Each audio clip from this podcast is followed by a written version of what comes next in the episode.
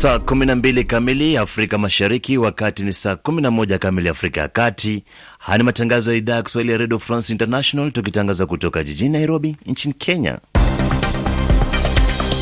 Benson Wakoli.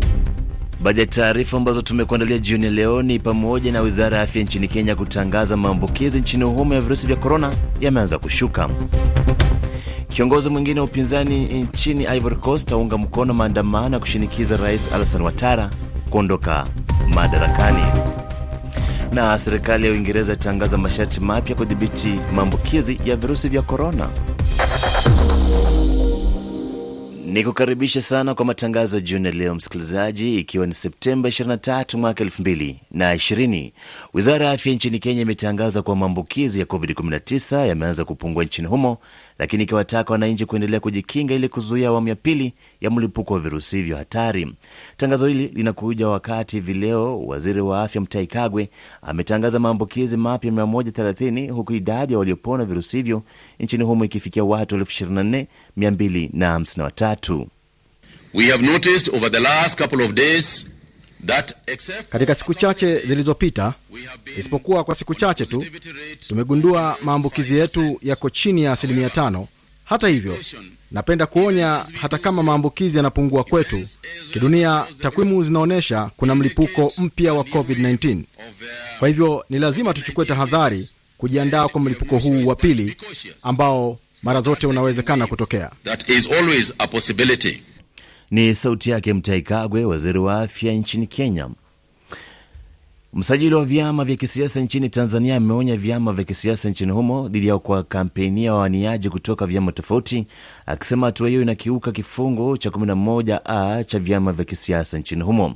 Kupitia barua ambayo imetumwa kwa vyama vya kisiasa na naibu mwenyekiti Sisti Nyahonza amevitaka vyama vya kisiasa kuzingatia sheria ya uchaguzi wakati huu wa kampeni.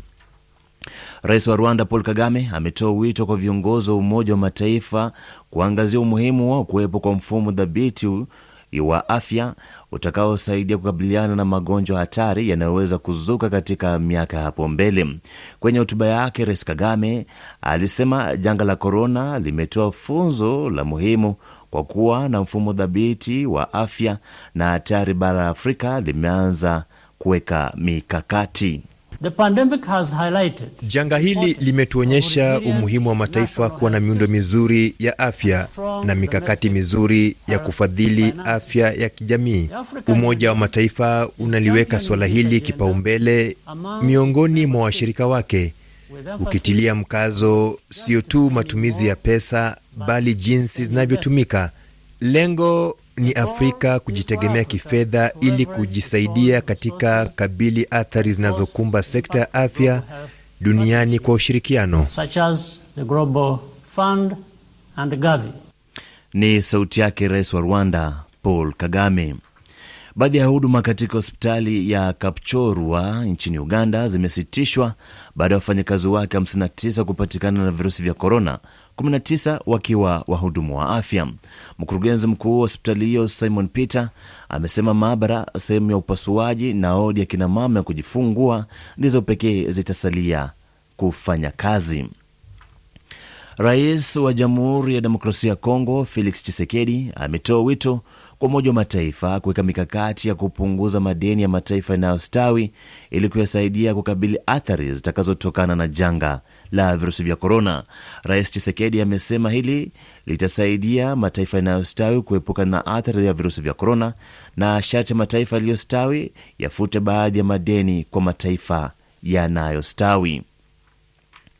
Msikilizaji, zikiwa zimesalia wiki chache tu kabla ya uchaguzi kufanyika nchini Marekani, waziri wa mambo ya nje wa Marekani Mike Pompeo amefanya jitihada kuhakikisha nchi ya Sudan inaondolewa katika orodha ya nchi zinazofadhili ugaidi. Sudan ni miongoni mwa mataifa mane yaliyoorodheshwa na Marekani namo mwaka 1993 baada ya mbabe wa kivita ambaye pia aliwahi kuwa rais Omar al Bashir kuwakaribisha nchini humo wapiganaji wenye silaha akiwemo Osama bin Laden, mwanzilishi wa kundi la, la kigaidi la Alqaida. Wachambuzi wa maswala ya siasa wana mtazamo gani? Wakili Ojwang Agina anazungumza akiwa jijini Nairobi nchini Kenya. Vile uchaguzi umekaribia sana sasa huko Marekani, huenda ikawa itakuwa ngumu kiasi, walakini kunao o, ile dirisha la mwisho ya kila serikali kutenda vitendo fulani ambavyo hangeweza kufanya hapo zamani. Huenda Trump ataweka sahihi yake kwa hiyo amri hapo mwisho wa utawala wake ili kuwezesha Sudan kuepukana na ile mambo ina- inawasumbua. Kuweka nchi katika orodha kama hiyo na kuiondoa inahitaji taasisi mbalimbali ilete mtazamo wao ili uamuzi huo uamuzi mwafaka ambaye haitakuwa na tashwishi lolote na haitakuwa mambo ya kubadilishwa baada ya muda mfupi. Ni mtazamo wake wakili Ojwang Gina akizungumza akiwa jijini Nairobi nchini Kenya. Mamlaka nchini Sudan Kusini zinasema watu zaidi ya 147 wameuawa kwenye jimbo la Jonglei wiki mbili baada ya Umoja wa Mataifa kutangaza kuondoa wanajeshi wake wa kulinda amani. Mwandishi wetu wa maswala ya Sudan, James Manyula, ametutumia ripoti ifuatayo. Ni Makwach Munkem, mmoja wa watu walionusurika moja ya mashambulizi hivi karibuni kwenye eneo hilo, akieleza kile alichoshuhudia. Tulishambuliwa na watu 147 waliuawa. Uongozi wa jimbo la Jonglei kupitia kwa msemaji wa gavana wa jimbo hilo Dieu Ajang Duot anasema tayari vikosi vya usalama vimetumwa kwenye eneo la tukio kudhibiti usalama. Tuna kikosi maalum ambacho kimetengwa rasmi kuzimisha, kuzuia na kuzima jaribio la mashambulizi kwa muda wa dakika 15. Pia tuna maafisa wa polisi ambao wapiga doria kwa minajili ya kulinda wakimbizi wa ndani. Licha ya watu wengi kupoteza maisha, Isidor Buchwe, msemaji wa kitengo cha Umoja wa Mataifa katika jimbo la Jonglei, anasema hali imerejea kuwa ya utulivu na kwamba hakuna machafuko kama ilivyoripotiwa. Watu ni watulivu, hakuna mapigano, kamwe hakuna mapigano, hakuna kabisa. Watu hawashambuliani. Kambi ya wakimbizi ya Jonglei siyo kambi pekee ambayo wanajeshi wa Umoja wa Mataifa wanaondolewa. Umoja huo pia umeanza kuwaondoa wanajeshi wake kutoka katika kambi nyingine 16. Ripoti yake mwandishi wetu James Shimanyula.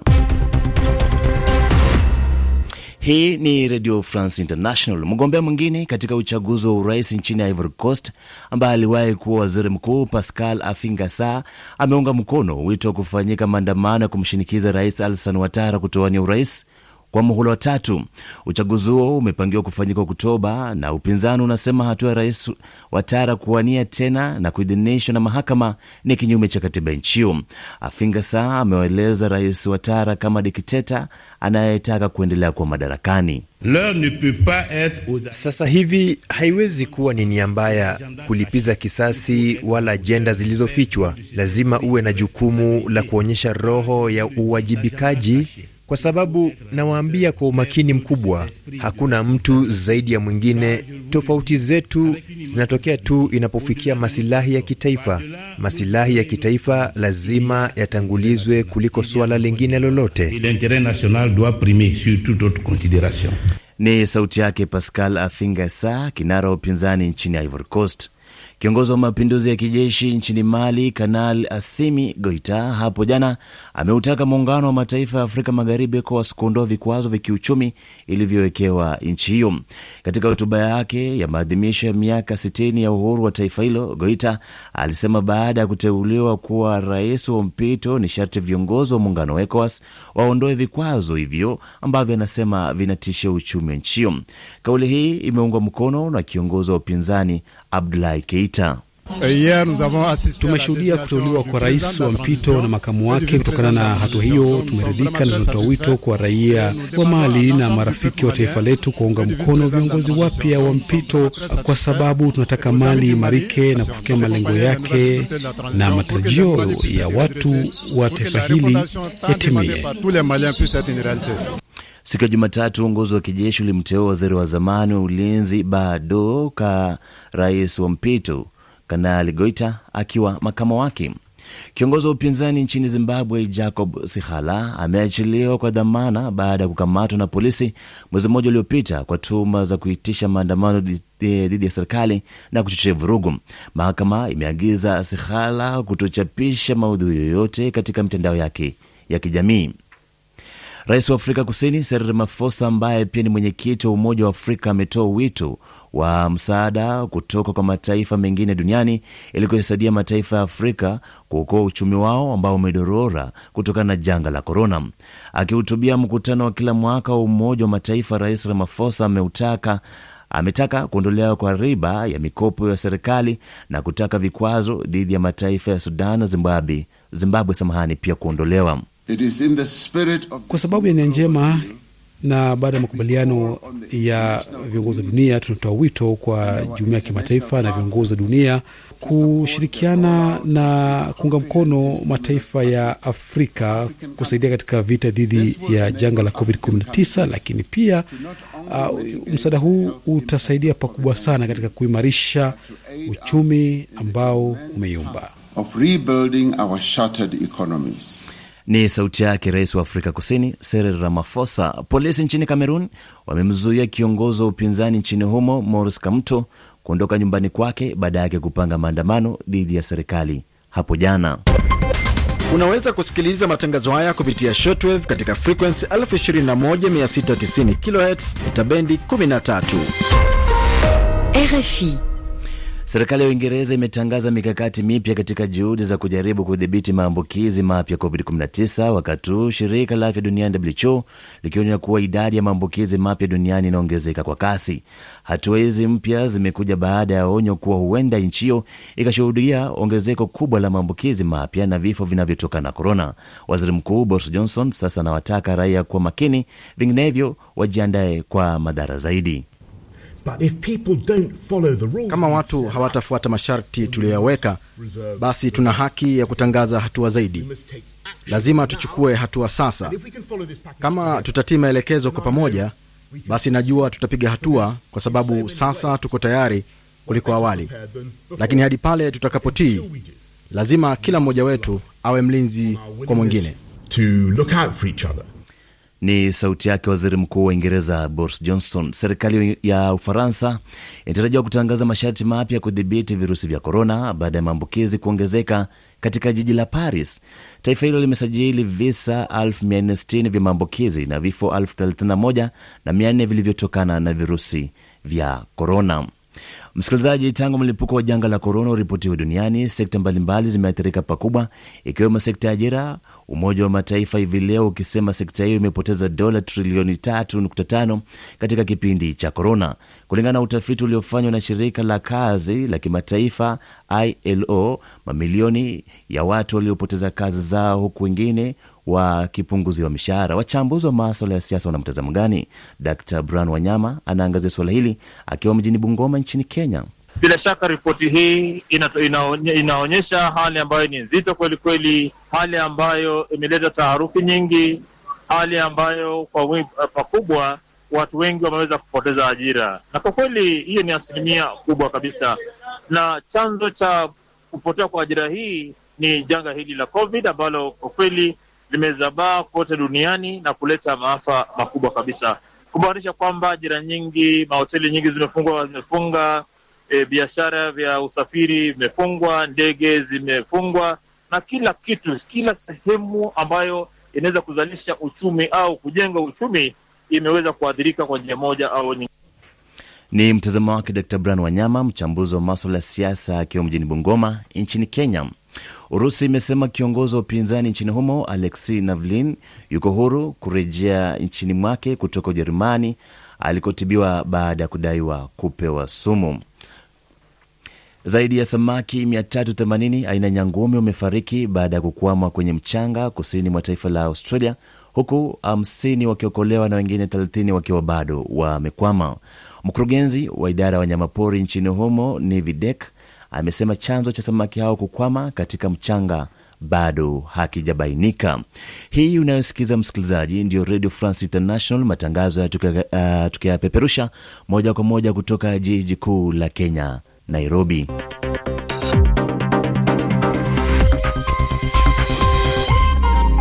Saa 12 na dakika 15 majira ya Afrika Mashariki, wakati wa kupata habari za michezo.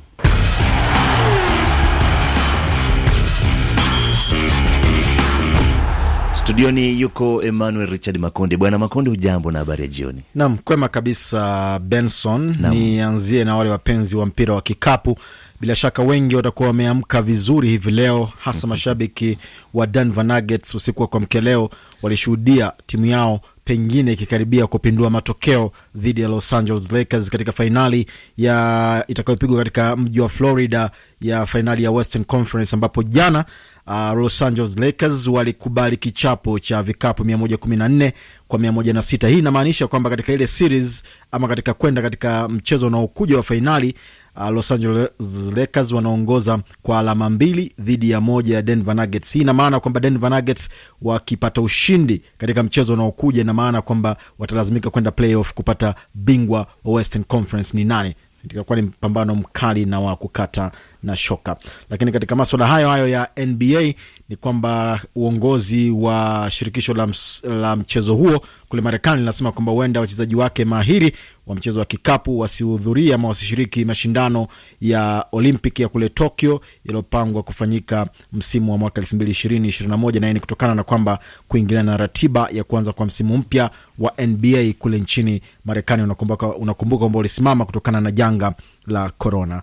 Katika kabumbu, mshambuliaji wa zamani wa FC Barcelona Luis Suarez amekubali kujiunga kwa mkataba huru na klabu ya Atletico Madrid akitokea FC Barcelona. Luis Suarez alikuwa anaonekana wazi kwamba atakiwi katika klabu ya Barcelona na hivyo kwenda kwake kwenda kujiunga na Atletico Madrid inamaanisha kwamba ni mchezaji huru na amekubali kupunguziwa mshahara. Alikuwa aende kujiunga na Juventus, lakini dili likakwama kutokana na maswala ya uraia no. Lakini beki wa kushoto wa Barcelona Nelson Semedo amejiunga rasmi na klabu ya Wolverhampton ya kule nchini Uingereza kwa dau la pauni za Uingereza zinazotarajiwa kufikia milioni thelathini na saba. Nikupe tu ratiba ya mechi za leo za FA Cup. Kuniuliza Manchester United ilikuwaje jana, lakini walishinda leo. Leo Manchester, leo Newcastle United watacheza na Morecambe, wakati no. Leicester City watacheza na Arsenal. Uh, Fleetwood watacheza na Everton. Chelsea watacheza na Barnsley, wakati Millwall watacheza na Burnley na Fulham watacheza na Sheffield United na uh, Sheffield Wednesday, kumradhi. Preston wao watawakaribisha Brighton, wakati Stoke City wao watacheza na Gilham. Ni katika mchezo mwingine wa michezo ya kufuzu kwenda fainali ya FA Cup kule Uingereza. Nam, nikushukuru sana Richard Makundi kwa habari za michezo. Manchester United si timu ya kushindwa. Nakushukuru sana Nam, moja kwa moja basi tupate uchambuzi wa magazeti naye Ali Ali Bilali, ni kukaribisha sana kwa uchambuzi wa magazeti. Nam, asante sana. Nianze na gazeti la Iwachu la kule nchini Burundi ambalo limeandika kuhusu shirika la kimataifa linalotetea haki za waandishi wa habari CPJ limetoa wito kwa mara nyingine tena kutaka kuachiwa huru kwa waandishi wa habari wanne wa gazeti la Iwachu ambao sasa ni miezi kumi na moja wakiwa korokoroni. Gazeti mm. la New Times la kule nchini Rwanda limeandika kuhusu Luteni Manzi akamatwa kwa kukiuka masharti ya kuachiliwa kwake. Mbali na taarifa hiyo, gazeti hili la huko nchini Rwanda limeandika shirika la ndege la Rwanda Rwandea kurejelea safari zake za ndege kwenda Brussels na London. Gazeti la Daily Monitor la kule nchini Uganda limeandika kuhusu ushindi wa Rukana eh, katika uchaguzi wa mchujo katika chama cha NRM huko Rushenyi, na ambapo tarehe 4 Septemba uh, Madam Bibi Kabasharira alikuwa ametangazwa kwamba ndiye mshindi dhidi ya Rukana. Unakumbuka uchaguzi huu ulizua no. vurugu hadi no. uh, kupelekea watu kujeruhiwa na hata maafa yaliripotiwa. Mbali na taarifa hiyo, gazeti hili la Daily Monitor limeandika kuhusu wanafunzi hawatorejelea madarasa kwa sababu ya virusi vya korona, yaani watapimwa kulingana na matokeo yao ya masomo wakiwa manyumbani. Gazeti gazeti la La Prosperite la kule Jamhuri ya Kidemokrasia ya Kongo limeandika kuhusu Rais Felix Tshisekedi atoa wito wa kuendeleza mshikamano baina ya waasi pamoja na kikosi cha FRDC. Nimalizia hapa na gazeti la Le Monde ambalo limeandika kuhusu upimaji wa virusi vya korona waendelea kwa kasi huko nchini Ufaransa, ukitarajiwa kutangazwa hatua zingine kali dhidi ya virusi hivyo. Nam Ali Bilali, shukran sana, ni kutakia jioni njema. Shukran pia. Moja kwa moja basi tupate makala Gurudumu la Uchumi, naye Emmanuel Richard Makundi.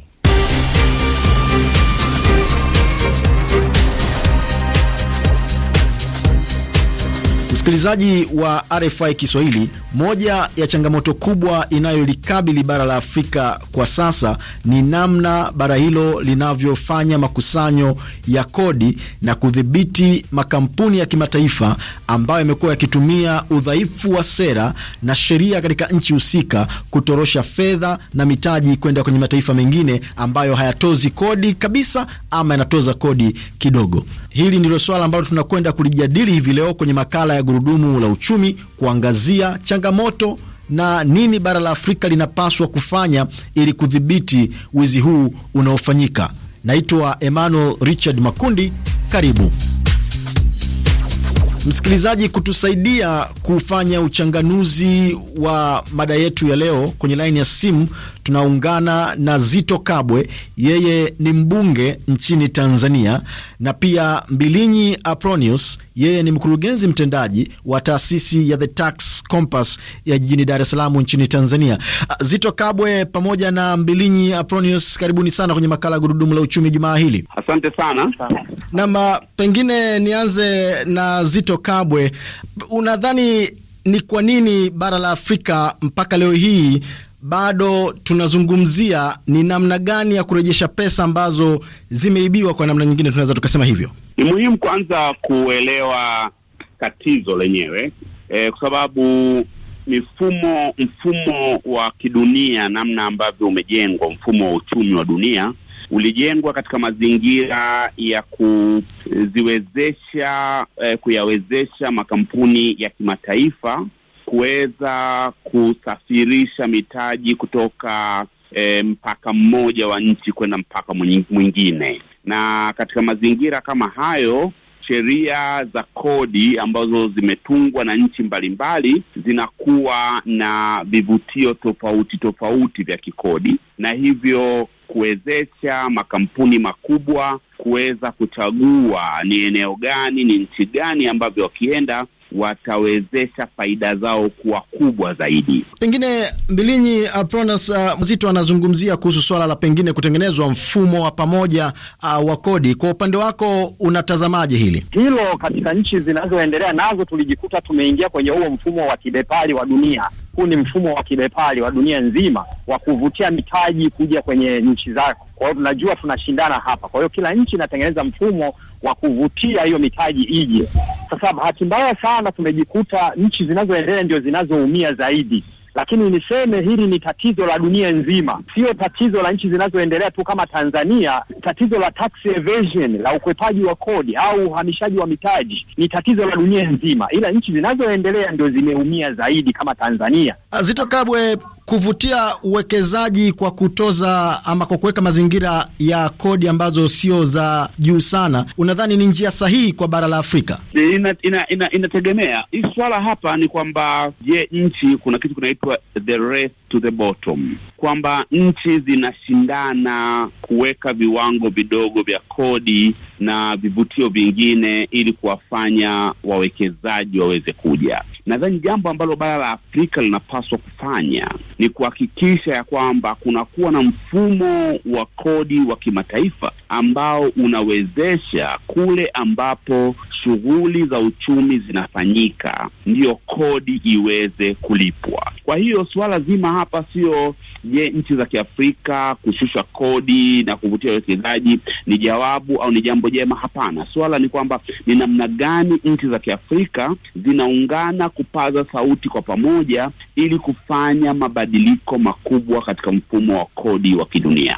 Mbilinyi, uh, tumeshuhudia hivi karibuni a, mataifa mengi ya bara la Afrika yakianza kuchukua hatua ya kuyadhibiti makampuni makubwa ambayo yanawekeza katika bara hili ya kuwa pengine na akaunti ndani ya nchi husika kuliko kuwa na akaunti nje ya nchi husika. Unadhani hili linaweza likasaidia ama kupunguza utoroshaji wa mitaji? Eh, asante. Hili swala litasaidia kwa kiasi fulani, lakini bado kutakuwa na changamoto kwa sababu bado uh, udhibiti umekuwa dhaifu. Haya makampuni nikwambie, yana mbinu nyingi, mbinu nyingi za kujaribu kupunguza eh, ile wanaita tax burden ile, yani ule mzigo wa, wa, wa, wa, wa, kodi. Ukiziba kushoto, wao watatafuta mlango wa kulia. Sasa ndiyo hapa ndo maana mheshimiwa uh, Zito anasema inabidi tuwe na mfumo ambao unahitaji unaweza ukajaribu kuangalia hali halisi ya sera zote. Na uh, Zito Kabwe, siku hizi dunia imekuwa kama kijiji kimoja, kwa maana ya kwamba biashara ya kwenye mtandao imeshamiri.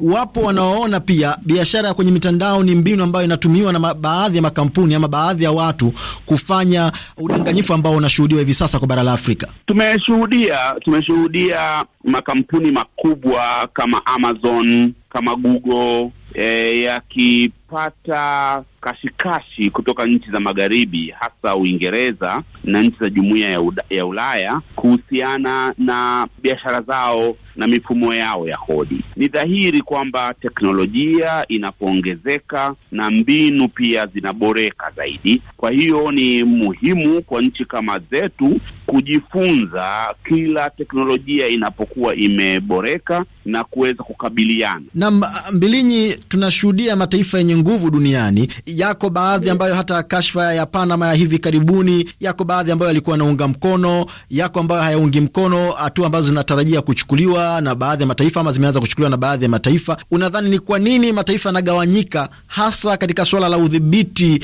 uh, wa kodi? Sababu haya, hili swala kuna wale wanaofaidika na wale wanaoumia. Kwa mfano vile visiwa ambavyo ni nchi ndogo sana ambazo makampuni haya yamekuwa yakiweka ofisi kule na kuweka kama mifumo ya kodi ambayo inavutia kwamba labda kodi ni zile shughuli ambako pengine ndio makampuni haya yamekuwa yakiweka maofisi kule halafu eh, na na kodi kule ni ndogo. Kwa hiyo changamoto kubwa ni kwamba hapo ni kwamba hizi nchi ni kwamba ziwe na umoja, ziwe na na, na, na, na, na msimamo na sera zinazo zinazokubalika. Sababu kubwa ni kwamba eh, tunatofautiana jinsi tunavyofaidika kwenye kwenye kwenye mfumo huo wa kodi. Naam, bara la Afrika, wataalamu wanasema na ripoti uh, ya Umoja Mataifa ya masuala ya uchumi na kodi inasema kwamba bara la Afrika linapoteza karibu bilioni mia moja uh, kwa mwaka kutokana na utoroshaji uh, wa, wa mitaji. Zito Kabo, unadhani uh, kwa hatua ambazo zimeanza kuchukuliwa na bara la Afrika la, ya, la kutaka kudai pesa ambazo zimetoroshwa kurejeshwa katika mataifa yao watafanikiwa? Kufanikiwa kutakuwepo, lakini kidogo. Tumeona eh, Kongo ilihangaika na fedha ambazo Mobutu alizificha. Nigeria ilihangaika na fedha ambazo Abacha aliyekuwa akiwa rais wao alizificha kama dola bilioni tano hivi, na Kongo ilikuwa takriban dola bilioni tatu hivi, lakini mafanikio yamekuwa ni kidogo, kwa sababu Afrika tunaenda kuhangaika na tukio moja au mawili. Jambo ambalo linapaswa kufanywa ni bara la Afrika kusimamia mabadiliko ya mfumo wa kodi wa kidunia, na hapa inapaswa nchi zote za Afrika kupitia eh, Umoja wa Afrika, the African Union pale Addis Ababa, mawaziri wa fedha wa nchi za Kiafrika, mawaziri wa uchumi wakae, wahakikishe ya kwamba Afrika inakuwa na itifaki moja, protocol moja inayosimamia masuala mazima ya kodi za kimataifa na hmm, ili kushawishi dunia. Uh, Mbilinyi, kwa kumalizia tu, tunashuhudia bara la Afrika, maanake tunazungumzia pia uh, sio tu kutoroshwa nje ya bara la Afrika, lakini hata ufanyaji wa biashara, namna nchi za Afrika zinavyofanya biashara zenyewe kwa wenyewe. Kuna swala pia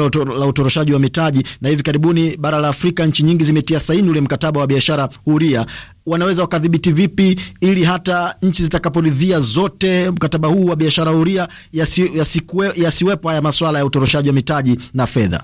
Changamoto ya utoroshaji wa pesa ni kubwa, na kama tunavyosema hapa, swala ni kubwa, ni kwamba lazima kukaa pamoja na kuziangalia sera zilizokuwepo na sheria zilizokuwepo, e, zihakikishe kwamba hayo matatizo yanadhibitiwa, kwa sababu tatizo kubwa ni kama anavyosema Mheshimiwa Zito kwamba tumekuwa tukiangalia matokeo lakini eh, matukio machache tu ambayo yamekuwa pengine yamekitukia na tunajaribu kudhibiti hayo, lakini swala kubwa ni kudhibiti mifumo ambayo inapelekea matatizo na zile sheria za kodi ambazo zitapelekea hizi nchi ziweze kupata pesa zaidi na kuzuia pesa kutoka nje ya nchi. Hiyo ndio imekuwa changamoto, na inahitaji nchi za Afrika zikae pamoja na kuamua kwamba nini tunataka kufanya na sio kuangalia tu matukio matu. Msikilizaji, na mpaka kufikia hapo ndio natia nanga ya makala haya ya gurudumu la uchumi kwa juma hili.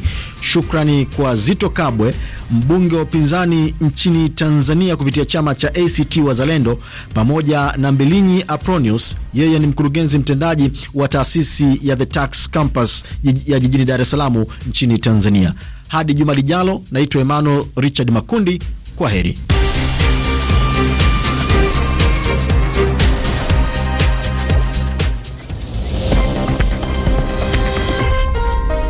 Ni saa 12 na nusu jijini Nairobi nchini Kenya, wakati ni saa 11 na nusu jijini Kigali nchini Rwanda.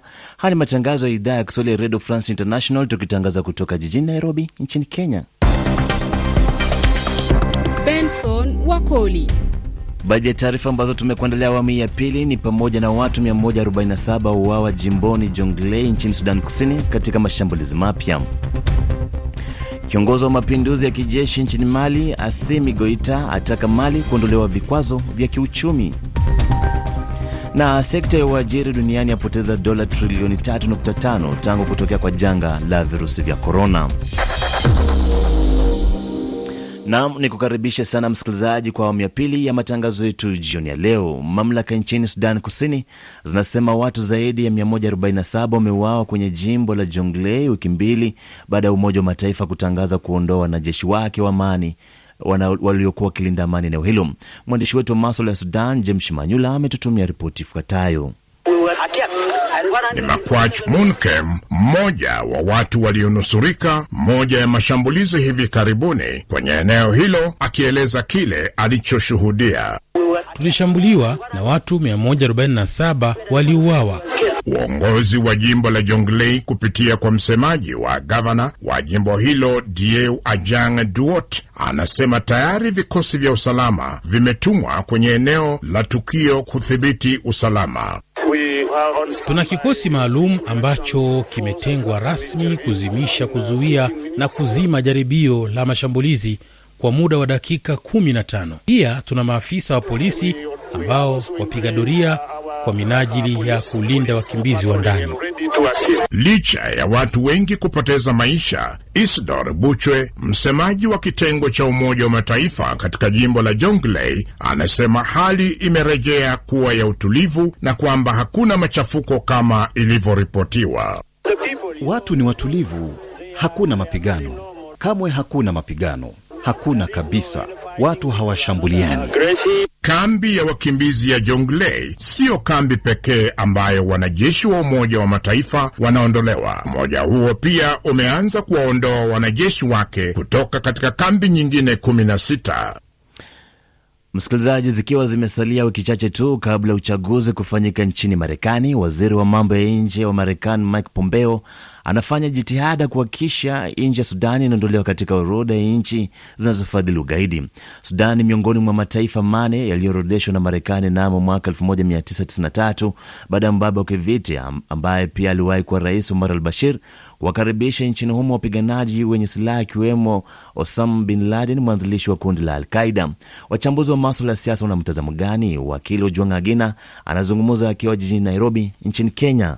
Vile uchaguzi imekaribia sana sasa huko Marekani, huenda ikawa itakuwa ngumu kiasi, walakini kunao o, ile dirisha la mwisho ya kila serikali kutenda vitendo fulani ambavyo hangeweza kufanya hapo zamani. Huenda Trump ataweka sahihi yake kwa hiyo amri hapo mwisho wa utawala wake ili kuwezesha Sudan kuepukana na ile mambo inawasumbua. Kuweka nchi katika orodha kama hiyo na kuiondoa inahitaji taasisi mbalimbali ilete mtazamo wao, ili uamuzi huo uamuzi mwafaka ambaye haitakuwa na tashwishi lolote na haitakuwa mambo ya kubadilishwa baada ya muda mfupi. Ni mtazamo wake wakili Ojwanga Agina akizungumza akiwa jijini Nairobi nchini Kenya. Msajili wa vyama vya kisiasa nchini Tanzania ameonya vyama vya kisiasa nchini humo dhidi ya kuwakampenia wawaniaji kutoka vyama tofauti, akisema hatua hiyo inakiuka kifungu cha 11a cha vyama vya kisiasa. Wizara ya afya nchini Kenya imetangaza kuwa maambukizi ya COVID-19 yameanza kupungua nchini humo lakini ikiwataka wananchi kuendelea kujikinga ili kuwazuia awamu ya pili ya mlipuko wa virusi hivyo hatari. Tangazo hili linakuja wakati vileo waziri wa afya Mutahi Kagwe ametangaza maambukizi mapya 130 huku idadi ya waliopona virusi hivyo ikifikia watu 24253. We have noticed over the last couple of days Katika siku chache zilizopita, isipokuwa kwa siku chache tu, tumegundua maambukizi yetu yako chini ya asilimia tano. Hata hivyo, napenda kuonya, hata kama maambukizi yanapungua kwetu, kidunia takwimu zinaonyesha kuna mlipuko mpya wa COVID-19. Kwa hivyo ni lazima tuchukue tahadhari kujiandaa kwa mlipuko huu wa pili ambao mara zote unawezekana kutokea. that is always a possibility. Ni sauti yake Mutahi Kagwe, waziri wa afya nchini Kenya. Baadhi ya huduma katika hospitali ya Kapchorwa nchini Uganda zimesitishwa baada ya wafanyakazi wake 59 kupatikana na virusi vya korona, 19 wakiwa wahudumu wa afya. Mkurugenzi mkuu wa hospitali hiyo Simon Peter amesema maabara, sehemu ya upasuaji na wodi ya mama ya kujifungulia ndizo pekee zitasalia kufanya kazi. Rais wa Jamhuri ya Demokrasia ya Kongo Felix Tshisekedi ametoa wito kwa Umoja wa Mataifa kuweka mikakati ya kupunguza madeni ya mataifa yanayostawi ili kuyasaidia kukabili athari zitakazotokana na janga la virusi vya korona. Bunge la Ethiopia limepitisha mswada wa kufanyika kwa uchaguzi kabla ya mwezi Septemba mwaka ujao baada ya kuahirishwa kutokana na janga la virusi vya korona. Hatua hii inajiri baada ya jimbo la Tigray kuendesha uchaguzi wake kinyume na serikali kuu, uchaguzi ambao waziri mkuu Abiy Ahmed aliutaja kama usiofaa. RFI. Hii ni Radio France International. Matangazo tunapeperusha moja kwa moja kutoka jiji kuu la Kenya, Nairobi. Kiongozi wa mapinduzi ya kijeshi nchini Mali, Kanali Assimi Goita, hapo jana ameutaka muungano wa mataifa ya Afrika Magharibi, ECOWAS, kuondoa vikwazo vya kiuchumi ilivyowekewa nchi hiyo.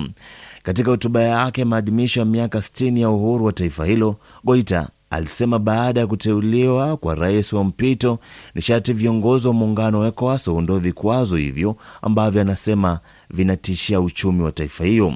Kauli yake imeungwa mkono na kiongozi wa upinzani Abdulhai Keita. Tumeshuhudia kuteuliwa kwa rais wa mpito na makamu wake. Kutokana na hatua hiyo, tumeridhika na tunatoa wito kwa raia wa Mali na marafiki wa taifa letu kuwaunga mkono viongozi wapya wa mpito, kwa sababu tunataka Mali imarike na kufikia malengo yake na matarajio ya watu wa taifa hili yatimie. Siku ya Jumatatu, uongozi wa kijeshi ulimteua waziri wa zamani wa ulinzi Bado kama rais wa mpito, Kanali Goita akiwa makamo wake. Mgombea mwingine katika uchaguzi wa urais nchini Ivory Coast ambaye aliwahi kuwa waziri mkuu Pascal Afingasa ameunga mkono wito wa kufanyika maandamano ya kumshinikiza rais Alassane Ouattara kutowania urais kwa muhula wa tatu. Uchaguzi umepangwa kufanyika mwezi Oktoba na upinzani unasema hatua ya Ouattara kuwania tena na kuidhinishwa na mahakama ni kinyume cha katiba ya nchi hiyo. Afingasa amemweleza rais wa Tara kama dikteta anayetaka kuendelea kuwa madarakani. Sasa hivi haiwezi kuwa ni nia mbaya kulipiza kisasi wala ajenda zilizofichwa. Lazima uwe na jukumu la kuonyesha roho ya uwajibikaji kwa sababu nawaambia kwa umakini mkubwa, hakuna mtu zaidi ya mwingine. Tofauti zetu zinatokea tu inapofikia masilahi ya kitaifa. Masilahi ya kitaifa lazima yatangulizwe kuliko suala lingine lolote.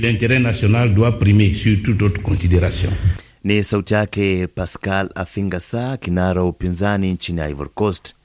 Polisi nchini Cameroon wamemzuia kiongozi wa upinzani nchini humo Maurice Kamto kuondoka nyumbani kwake baada yake kupanga maandamano dhidi ya serikali. Kamto ambaye ni kiongozi wa chama cha CRM amesema ameogopa kuondoka nyumbani kwake kwa hofu ya kukamatwa baada yake kuitisha maandamano ya kushinikiza mageuzi katika mfumo wa uchaguzi nchini humo. John Ngengasong, mkurugenzi wa kituo cha matibabu cha utafiti wa matibabu barani Afrika, CDC, amepongeza mataifa ya Afrika kwa kufanikiwa kudhibiti virusi vya korona. Ngengasong amesema tahadhari iliyochukuliwa na mataifa ya Afrika kudhibiti virusi hivyo imechangia kudhibiti virusi hivyo, wakati huu Afrika ikisajili visa milioni 1.4 vya maambukizi na vifo elfu 34. Mamlaka nchini Msumbiji zinatathmini kufunga tena fukwe zake na kutangaza masharti mapya ya kudhibiti virusi vya korona. Hii ni baada ya raia kuonekana kutozingatia masharti yaliyowekwa na serikali. Unaweza kusikiliza matangazo haya kupitia shortwave katika frequency 21690 kHz mita bendi 13. RFI. Msikilizaji, tangu mlipuko wa janga la korona uripotiwe duniani, sekta mbalimbali zimeathirika pakubwa, ikiwemo sekta ya ajira, Umoja wa Mataifa hivi leo ukisema sekta hiyo imepoteza dola trilioni 3.5 katika kipindi cha korona.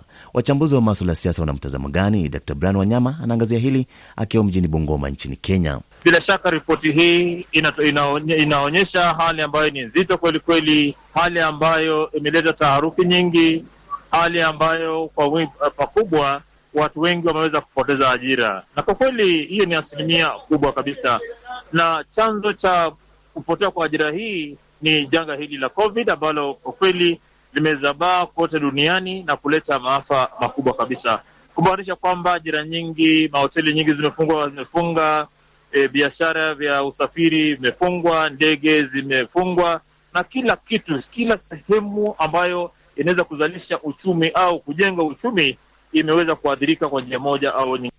Ni mtazamo wake Dr Brian Wanyama, mchambuzi wa maswala ya siasa. Urusi imesema kiongozi wa upinzani nchini humo Alexei Navalny yuko huru kurejea nyumbani kutoka Ujerumani alikotibiwa baada ya kudaiwa kupewa sumu. Serikali ya Uingereza imetangaza mikakati mipya katika juhudi za kujaribu kudhibiti maambukizi mapya COVID-19, wakati huu shirika la afya duniani WHO likionya kuwa idadi ya maambukizi mapya duniani inaongezeka kwa kasi. Waziri Mkuu Boris Johnson sasa anawataka raia kuwa makini. Kama watu hawatafuata masharti tuliyoyaweka, basi tuna haki ya kutangaza hatua zaidi. Lazima tuchukue hatua sasa. Kama tutatii maelekezo kwa pamoja, basi najua tutapiga hatua, kwa sababu sasa tuko tayari kuliko awali. Lakini hadi pale tutakapotii, lazima kila mmoja wetu awe mlinzi kwa mwingine. Ni sauti yake waziri mkuu wa Uingereza Boris Johnson. Zaidi ya samaki 380 aina ya nyangumi wamefariki baada ya kukwama kwenye mchanga kusini mwa taifa la Australia, huku hamsini wakiokolewa na wengine 30 wakiwa bado wamekwama. Serikali ya Ufaransa inatarajiwa kutangaza masharti mapya kudhibiti virusi vya korona baada ya maambukizi kuongezeka katika jiji la Paris. Taifa hilo limesajili visa 1460 vya maambukizi na vifo 31 na 400 vilivyotokana na virusi vya korona.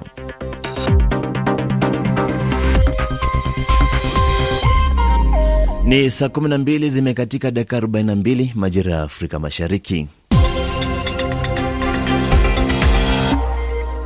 Msikilizaji, tangu mlipuko wa janga la korona uripotiwe duniani, sekta mbalimbali zimeathirika pakubwa, ikiwemo sekta ya ajira. Umoja wa Mataifa hivi leo ukisema sekta hiyo imepoteza dola trilioni 3.5 katika kipindi hiki cha korona, kulingana na utafiti uliofanywa na shirika la kazi kimataifa ILO. Mamilioni ya watu wamepoteza kazi zao, huku wengine wakipunguziwa mishahara. Wachambuzi wa maswala ya siasa wana mtazamo gani? Mwenzangu Ali Bilali amezungumza na Dr Brian Wanyama akiwa mjini Bungoma nchini Kenya. Kwa kweli janga hili la COVID limesababisha e, ukosefu mkubwa sana, si wa kiuchumi, kiajira na hata kijamii. Tuseme kwamba sekta zote zimeweza kuathirika na janga hili la COVID. Na, na sasa kwa mtazamo wako Dr. Brian Wanyama, unafikiri eh, jumuiya ya kimataifa nini kinatakiwa kufanyika labda kuweza kurejesha hali irejee kama ilivyokuwa hapo awali? Vile ilivyo ni kwamba kimsingi ni kwamba sehemu zote za kiuchumi zimeweza kuathirika pakubwa, na kwa hivyo lazima miundo msingi iweze kukarabatiwa upya. Lazima sekta zote ziweze kufunguliwa, tuseme kama usafiri uweze kufunguliwa, mambo ya kafyu yaondolewe, yaani tuwe na usafiri, lakini usafiri ufuate ule utaratibu ambao umepeanwa na Wizara ya Afya. Kwa jumla ni kwamba sekta zote lazima ziweze kushughulikiwa. Wale wafanyabiashara ambao wamepoteza kazi zao, ajira zao wamiliki mahoteli na sasa hawako tena kazini, lazima basi e, waweze kusaidiwa kwa njia moja au nyingine, kwa kupewa fedha, kupewa mkopo au pengine kupewa nafasi, mkopo, hela, ili waweze pengine kujaribu kuamsha e, sekta hizi za kiuchumi ambazo zimeathirika pakubwa kwa sababu ya janga hili la COVID. La hapa ni kwamba lazima sasa serikali kwa njia moja au nyingine ishirikiana na mabenki mbalimbali iweze kutoa uh, loan inaweza ku, ku, ku, mkopo kwa wafanyabiashara mbalimbali ambao wameathirika pakubwa na hawana juu hawana mbele wala nyuma, na kuna wafanyakazi wengi sana ambao wamepoteza ajira, na wafanyakazi ambao wamepoteza ajira bila shaka lazima pia waweze kushughulikiwa pakubwa, ndio basi sekta ya kiuchumi iweze kusimuka na kuchangamka.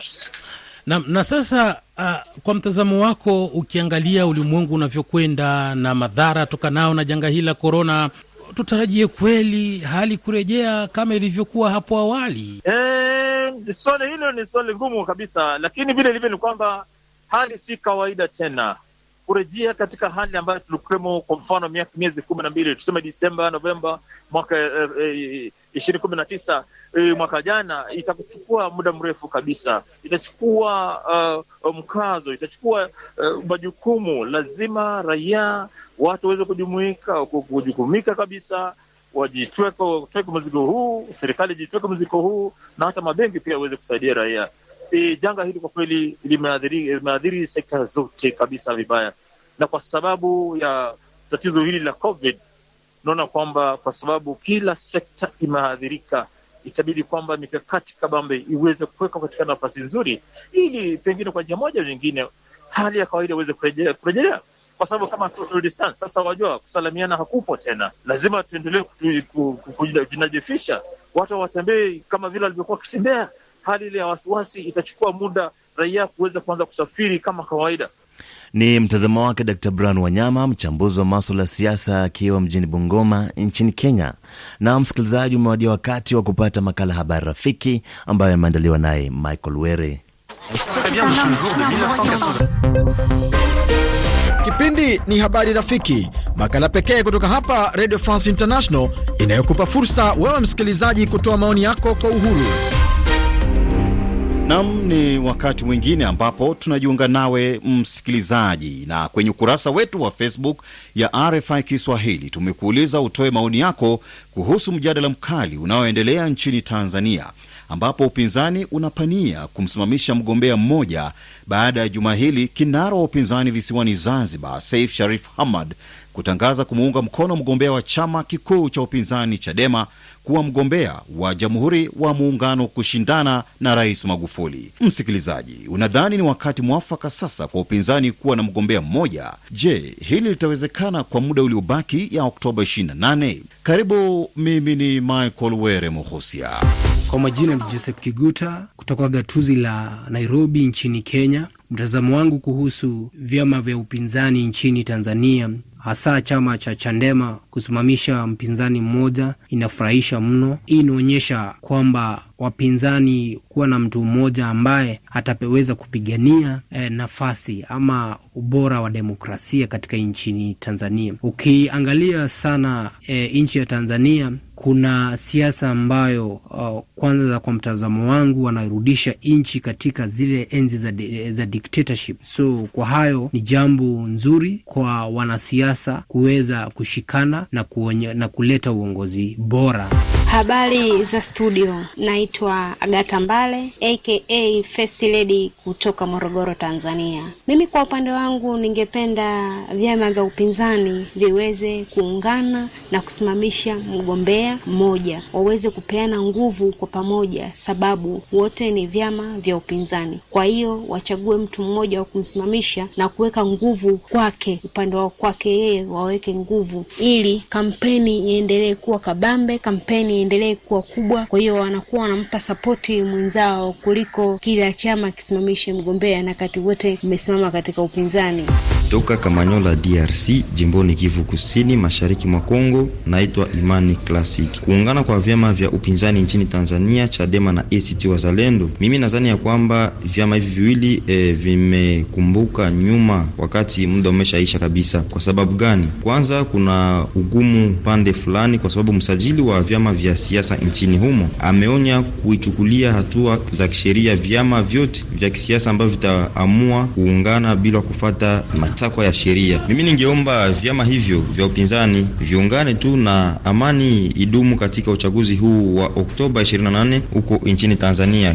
Habari RFI Kiswahili, Samuel Agaba toka Kampala, Uganda. Mimi nina hakika kwamba uh, ukweli kwamba upinzani nchini Tanzania kuungana na kutafuta mgombea mmoja wa upinzani katika uchaguzi ujao wa urais kungeongeza nafasi za upinzani mbele ya chama tawala cha CCM. Lakini shida ni kwamba muda umepita tayari kwamba uchaguzi utafanyika mwezi ujao na kwamba kila mgombea tayari yuko kwenye kampeni za uchaguzi. Ni Patrick Matembo kutoka Goma, mashariki mwa DRC. Kwa kweli ni hatua nzuri ambayo upinzani umekamata, na hili itawasaidia sana kupambana na Rais John Pombe Magufuli na itawapa imani kubwa, hata kama Rais John Pombe Magufuli anapewa upato mkubwa wa kushinda uchaguzi, ila tunadhani uchaguzi utakuwa wenye kuvutia, wenye uhasama mkubwa, ila tunawatakia kila la heri. Kwa majina naitwa Celestini Kajuna, nipo Bukoba, Kagera, Tanzania. Vyama vya ACT Wazalendo na Chadema kukubaliana kuungana kipindi hiki cha kampeni za kuelekea uchaguzi mkuu, binafsi sioni kama muungano huo utakuwa na mvuto kwa wananchi wapiga kura, kwa sababu usingefanyika muungano huo katikati mwa kampeni, ungefanyika tangu mwanzo. Hivyo ubinafsi wao ambao waliutanguliza mwanzo ndio utakaoponza muungano huo. Ni Amada Jean Pierre kutoka Goma, DRC. Ninapenda kutoa wazo kulingana na mada ya leo. Hizi uh, wapinzani huko katika mji wa Tanzania wanapotafuta kujiunga pamoja, ni kitu ambao wangeenda kuitenda mbele na kampeni hazijaanja bado, na kwa hivyo wanapojitahidi kujitia pamoja, si vibaya, ni wazo nzuri ili waweze eh, kupita kama opposition. Kwa hivi nawatakia uhusiano bora sana sana, waendelee kujenga taifa yao ya Tanzania na hali nzuri, mwonekano nzuri wa kidemokrasia. Mungu awatie nguvu. RFI. Msikilizaji, kutokana na janga la korona, tunasikitika kuwa tunashindwa kukuletea vipindi vyetu kama kawaida. Pamoja na mazingira magumu tuliyonayo kwa sasa, tunajitahidi kuhakikisha kuwa tuko pamoja nawe kukupasha habari za kimataifa na kanda. Asante sana kwa kuendelea kuwa nasi kila siku. Tunathamini uaminifu wako kwetu. RFI. Naitwa Mapenzi Togera Moize maarufu historie, nikiwa ESP Uvira, DRC. Wapinzani kuungana nchini Tanzania ni kitu kizuri sana cha kupongeza, lakini kushinda uchaguzi ni vigumu sana. Afrika chama cha upinzani kushinda ni tatizo kubwa, watu walioko madarakani wanang'ang'ania sana, lakini kwa Tanzania chama cha tawala CCM kimejipanga vizuri na kimefanya maendeleo mengi Tanzania, kinaweza kubaki madarakani. Magufuli amewafanyia Watanzania kitu kizuri. Tunachowaomba tu Watanzania ni kwamba uchaguzi uwe huru wa haki, ni kwamba uchaguzi uwe huru wa haki, ukuwe wa amani, kusikuwe vurugu. Lakini muungano wa upinzani ni kitu cha kupongeza, wafanye kampeni za ustaarabu, sio kampeni za matusi kama tunavyoshuhudia katika nchi zingine. Aksan. Kwa majina ni Eric Nyaega kutoka hapa Nairobi, Kenya. Kwa miaka mingi siasa za kanda zimekuwa na kasoro, haswa tunapokaribia uchaguzi mkuu, na Waswahili walisema umoja ni nguvu, na vyama vya upinzani nchini Tanzania kwa sasa vinahitaji umoja ili kumtoa mamlakani Rais Pombe Magufuli. Na kwa muda uliobaki kabla ya uchaguzi kufanyika, kibinafsi mimi naona ni sawa Bernard Membe na Tundu Lissu ambao ni viongozi wa upinzani wakubaliane na kumchagua mmoja wao ili aipeperushe bendera ya upinzani kwenye uchaguzi mkuu mwaka huu.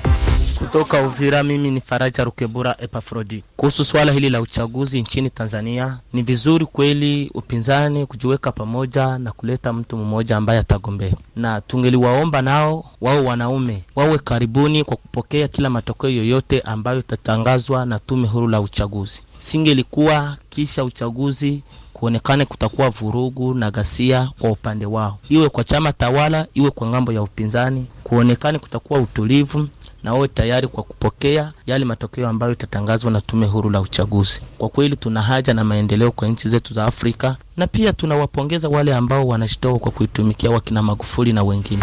Mimi ni Januari Msabaha, napiga simu nikiwa Lusaka, Zambia. Upinzani nchini Tanzania wameshacheza keti vibaya, muda umebaki ni muda mchache sana, ili wa, waweke sera za kugeuza mitazamo na hisia za wanamemba wao ambao kwa wamezoea kwamba wenyewe ni vyama ambavyo vipo mbalimbali, wawageuze na waje wajue tena wenyewe watakuwa na mgombea wao umoja. Itawachukua muda sana, kwa sababu muda umebaki ni mchache.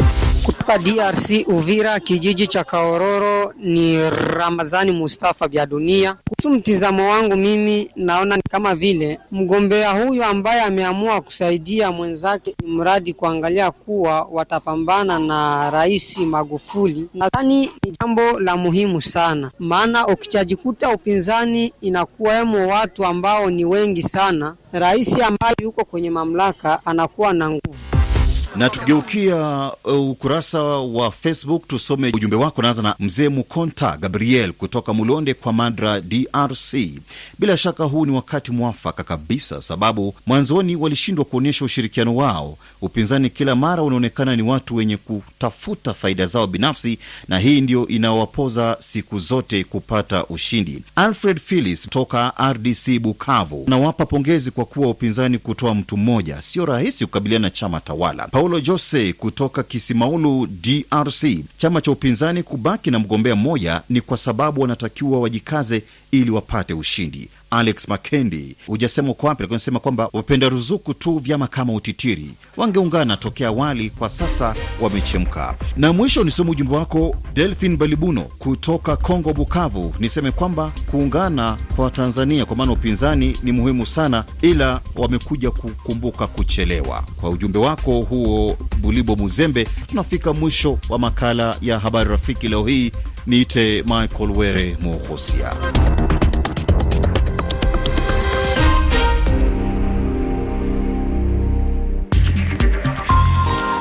Msikilizaji, unaweza kusikiliza matangazo ya RFI muda wote kwa kupakua application ya RFI Pure Radio, RFI Pure Radio kwenye simu yako ya kiganjani na kusikiliza matangazo yetu kwa lugha 16 ikiwemo lugha adimu ya Kiswahili. Application hii ni bure.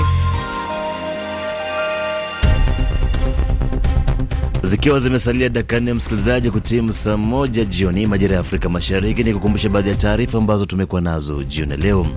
Ni pamoja na idadi ya maambukizi ya virusi vya korona nchini Kenya imeanza kushuka, imesema wizara ya afya. Na kiongozi mwingine wa upinzani nchini Ivory Coast aunga mkono maandamano ya kushinikiza Rais Alassane Ouattara kutowania urais kwa muhula wa tatu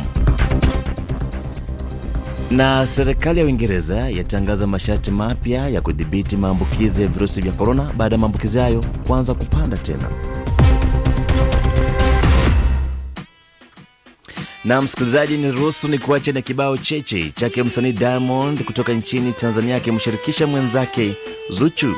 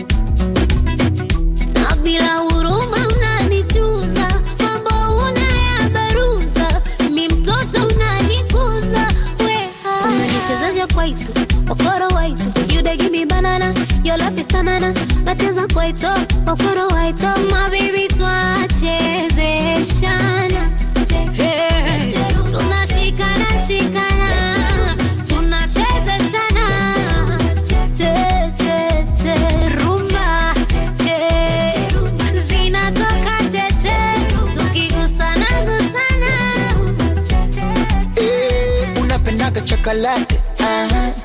mavanila nila uh-huh. tam tam sweetie uh-huh. ikichenga karocha mila uh-huh. Penzi kole sauti watupai ubalipambe moto kama mafuta kwa karai okay. na uliva katotoitoto leo mpaka kokoriko ko getoni kulamba mwiko ko sakafadi kwa tandiko ko korikoko mama taniua ya leo kiboko. Imezidi utamu asa kukocha we niende kwa mwengine. Teuri sina. Chisi twachezeshana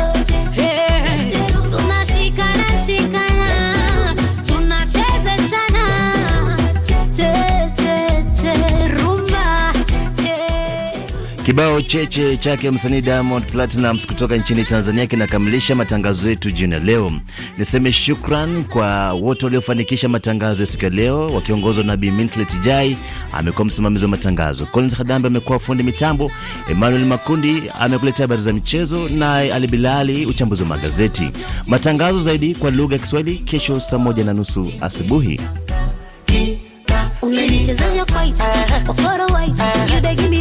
Banana, your love is tanana, nacheza kwaito, okoro waito, my baby twana.